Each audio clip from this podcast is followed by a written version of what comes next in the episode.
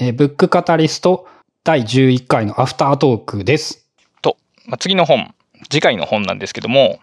2冊考えておりまして、1冊は、えっ、とね、最近、最近というか、マイケル・サンデルさんの本を、ちょっと前紹介したんで、マイケル・サンデルさんの新刊が出まして、えっ、と、実力も運のうちと、えー能力主義は正義かっていう話がありまして、まあ、一つの流れとして、まあ、この本を扱ってみようかなというアイデアが一つと、もう一個、えっ、とね、コンバージェンスカルチャーっていうのが本がありまして、えっ、と、ファンとメディアが作る参加型文化という本で、まあ、こっちの、この両方のうちどちらかにしようかなというのが、今のところの副案です。いいですね。あの、倉下さんがこの前、How to take a smart note を買って読んだっていうのを見たんですけど、あれの進捗はどうですか？えっ、と、えっ、と、1の1をやってます。俺と一緒かめちゃくちゃ時間かかるんですよ。いや、俺もね、読みたくって、あの、一つね、いい発見がありまして、アップルのブックスアプリで買おうと思っているんですが、えーブックアプリだとですね、3本指タップの辞書が使えるんですよ。あー、なるほど。で、あの、わからない単語は3本指タップできるんで、だいぶ調べやすい。あー一応、Kindle さんも、あの、辞書をダウンロードして、あの、コピー選択したら翻訳機能があるんですよ。ああ、ありますね、ありますね。それがどんくらい簡単か次第なんですよね。あでも、タップ、文字を選択したら、もうすぐに、あの、ポップアップしてくるんで、あの、辞書窓が。そんなに手間ではないんですけど、そんなに手間ではなくても、自分の英語の、まあ、ボキャブラリーがそう多くはなくて、で、その、あの本も、あのーその日本人向けに書かれた優しいニュース記事とかとは違って、ちょっと難しめの英単語が出てくるんですよね。そのあれですよね、大人っぽい言葉を使うんですよね。そうそうそうそう。簡単に言うと、まあ、長めの熟語が出てくるんですね、こう単語が。で、その度に調べるんですけど、その度に調べると、あの、さっき、あの、ゴリョフさんが言われたように、あの、読書の初歩の頃って読むの時間がかかったっていうのと全く同じことが起こって、その、一文の意味が理解するのに時間がかかるから、その、その説で何が言いたいのかが、結局もう一回読まなわからんのですよね。だからね、すごい時間かかってます。俺もね、同じか、あの、サンプルが30ページぐらいまであって、30ページまで読めたら買おうと思っているんですけど、あの、論じられてる内容自体は全然難しくないんで、その僕の語彙が足りないだけなんですけど、あの、読み終わるのは結構 後になりそうです、これは。そう、まあこれはなんかこっち業界のその、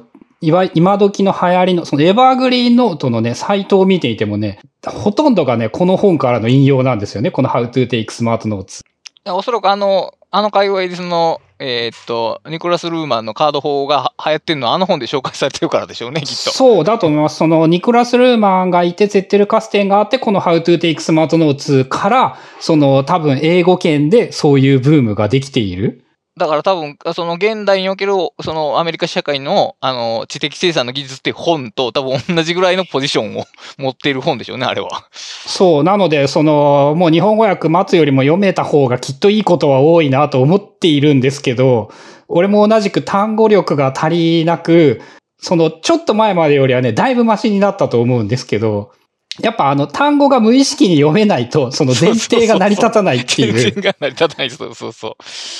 で、あのーそのツイッター、ツイあの、カーソルのメンバーの一人にゴーさんって方がおられて、その英語を読むときは、その日本語に置き換えない方がいいと。だから英語の単語も、え、日英じゃなくて英英で調べて、英語のまま理解した方がいいって言われて、で、確かにそうやなと思うんですけど、その方がやっぱり時間はかかるんですよね。その意味取るのに。そのさっき言った、だから苦労をしてる今タイミングなんですけど、その苦労して学習してるタイミングなんですけど、この本一冊読むけど、多分、その1、一ヶ月とかでは絶対無理だと思いますね。は、2、3ヶ月は多分普通に読んでたらかかると思うんですけど、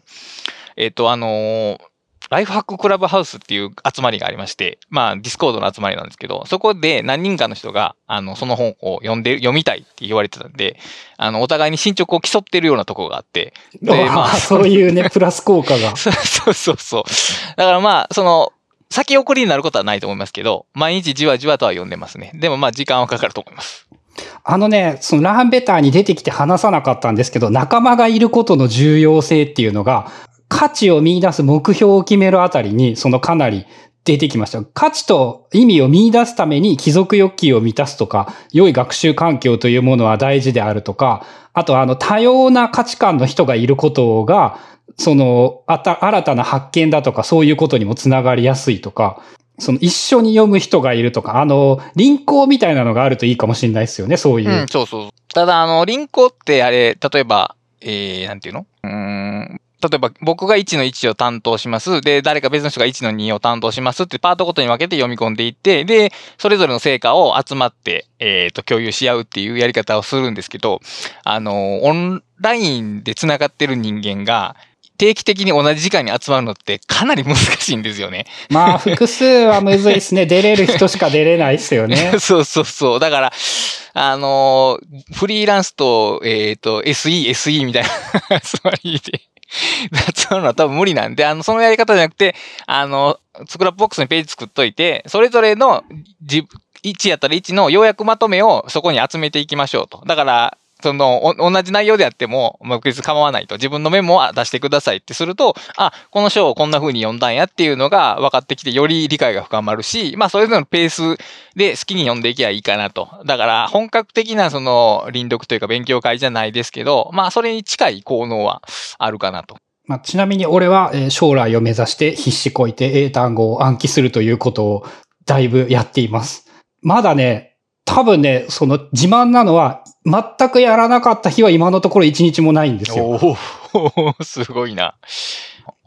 そ、それと並行してなんか英文を読むっていうことはしてます？あ、えっとね、そのもうそこに至らないということをやっぱ思い知らされました。ああ、なるほどね。どえっ、と、NGSL っていうのが一番有名なやつなんですけど、その、えっ、と、数字とか曜日とか月の名前を除いて、えっ、と、これだけ覚えれば一般的な英語の80%だったかな？いけるっていうのが2800、約2800単語あるんですよ。で、この2800がやっぱ無意識に近いレベルというか、その考えなくても理解できるレベルになることが一、まず第一目目標を絞り込むとして、こう大事なことではないかなと。で、本当はこれを読み終えてからそのスマートノーツも読もうと思っていたんだけど、よ読み終えて、ややり終えて、大体理解できて、まあ、ちょっとむずそうなので並行して進めようかな、みたいな感じで。だからこれはある種のそのフィードバックにもなるんじゃないですか？自分が今どの程度読めるのかをはまざまざと突き続けてくるんで、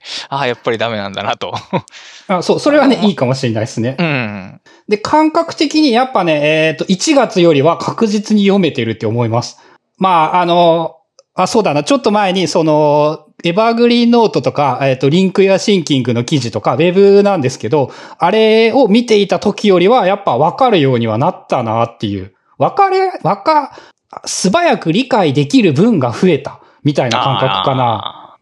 やっぱでもそういうのもやっぱり自分で英語で読まないと、その自分の英語力がどの程度かわからないんで、あれ全部をそのディープ L に突っ突っ込んで読んでると、英語力1ミリも向上しないですもんね。そう、ディープルね、優秀だけどね、やっぱ平然と飛ばすんですよね、文章とか。そう、あれ、行飛ばすよね。びっくりしたわ。うん同じ文を Google と検索と入れてみて、一文ぐらい丸々抜けて翻訳されてて、まあ、単位が変わってるわけじゃないけど、それ正確な翻訳じゃないよねとは思ったな、あれは。そう、なのでやっぱあの、大雑把な内容を理解するには、き現状、ほ機械翻訳でいいんだけど、もう一歩ちゃんと読もうとすると、自分でやるしかねえなって。そして、英語読書法でもやっぱあの、苦労してじっくり読み込めみたいに言ってるじゃないですか。まあやっぱそういうことなんだねっていう。うんそう、だから、機械翻訳って便利で素晴らしいとは言え、そのやっぱりもうそもそも英語が読めない人、まあ僕も含めて、その英語であるというだけでもう読もうとしない。そもそも読もうとしないっていうのがあって、あの翻訳機能を使うところにすら至らない。もう飛ばしてしまうっていうところが結構あって、ちょっとでも読めると多分変わってくるとは思うんですけど。うん。まあこれもね、個人的にあの、1日10個覚えると2800って1年で終わるんですよ。ああ、まあ確かに。うんあ結構簡単じゃんと思って。ああ、そっか。なんか、でも、い10、あでも1日10個覚えるっていうのは、だから、その、反復学習で、の中で1個、い10個進めていくってことですよね、要するに。そ、そこもね、そのあたり暗記がよくできていて、その新規を何個までにして、えっ、と、振りか、復習は自動的に暗記が設定してくれて、えー何個1日の上限復習数とか新規数みたいなものが設定できるんですよね。で、デフォだと20なんですけど、その暗記のシステムとしての。このね、20はやっぱ辛い。俺の場合は辛かった。20は辛そう。20は辛そう。で、10だとおよそ30分かからないぐらいかなって感じなんですよ。うーん。1日だいたい20分から30分、30分ないな、20分っていう程度で、まあやれない日が、その触っただけとかで次の日が大変だったりするんですけど、はいはいはいはい。まあこのコストはやっぱかけるべきだなと、かけるべき、いやかけたいなと思った。うーん。まあ、うん。熟々と、粛々と読んでいます。はい。というわけで、まあ、さっきの方のどっちかなんですけども、どっちにしようかな。あの、コンバージェンスカルチャーっていう本は、まあ、ファンとメディアが作る参加型文化っていう名前からわかる通り、その、まあ、メディ、メディアとそれを周辺のファンの話で、あの、結構、これまで僕が紹介してきた本と、ある程度つながる話で、あの、言論戦記とかも、あの、えっ、と、見る人、観客を増やすっていう話でしたし、えっ、と、なんや、ヒューマンネットワークっていうのも人と人のつながりの輪っかの話で、それの、まあ、延長線上に位置づけてるんですけど、これはこれで面白いのと、あと、まあ、サンデルつながりと、まあ、今話題の本ということで、そうですね。え話題の本ですよね。俺もね、か DMM ブックスのセールで買ってまだ読んでない。どっちか、どっちかですね。あの、特に僕今、優劣はつけられないんで、ゴルフさんが気になる方でもいいです。まあ、強いて言うならば、その、サンデルさんじゃない方は、えっ、と、何も機会がなかったら読まないと思うので、そっちの方が聞きたいかな。了解しました。じゃあ一応、こっちのコンバージェンスカルチャーの方、えー進めておきます。はい。はい。という感じですかね。ああとね、あのね、えっ、と、遺伝子のね、面白い本を見つけまして。あの、えー、母親からから出てる遺伝子じゃなくて、そう、あの、DMM の70%オフで遺伝子関連のやつを3、4冊買ったんですよね。ほいほいほい。で、その中でたまたま読んだ、えっ、と、生命はデジタルでできている。ほう、げ、なかなかラディカルな主張が、はい。で、まあ、あのこっちはですね、その少なくとも最序盤がめっちゃわかりやすくって、あの、これ、これ知りたかったわっていうのが書かれていて、遺伝子の歴史よりもこっちを先に今度話したいなと目指しています。なるほど。っていう、まあ、あの、だいぶ先の話なんですが。はい。了解です。まあ、そんなとこですかね。はい、そんなところですかね。ということで、えー、次回は、なんて名前の本でしたっけ？えっと、実力も運のうちかあ、そっちの方なの？な。あ、そうかそうか、逆やった。ごめんなさい。ボケてるわ。コンバージェンスカルチャーですね。コンバージェンスカルチャー。という本を紹介する予定です。それではまた来週お聞きいただきありがとうございました。ありがとうございます。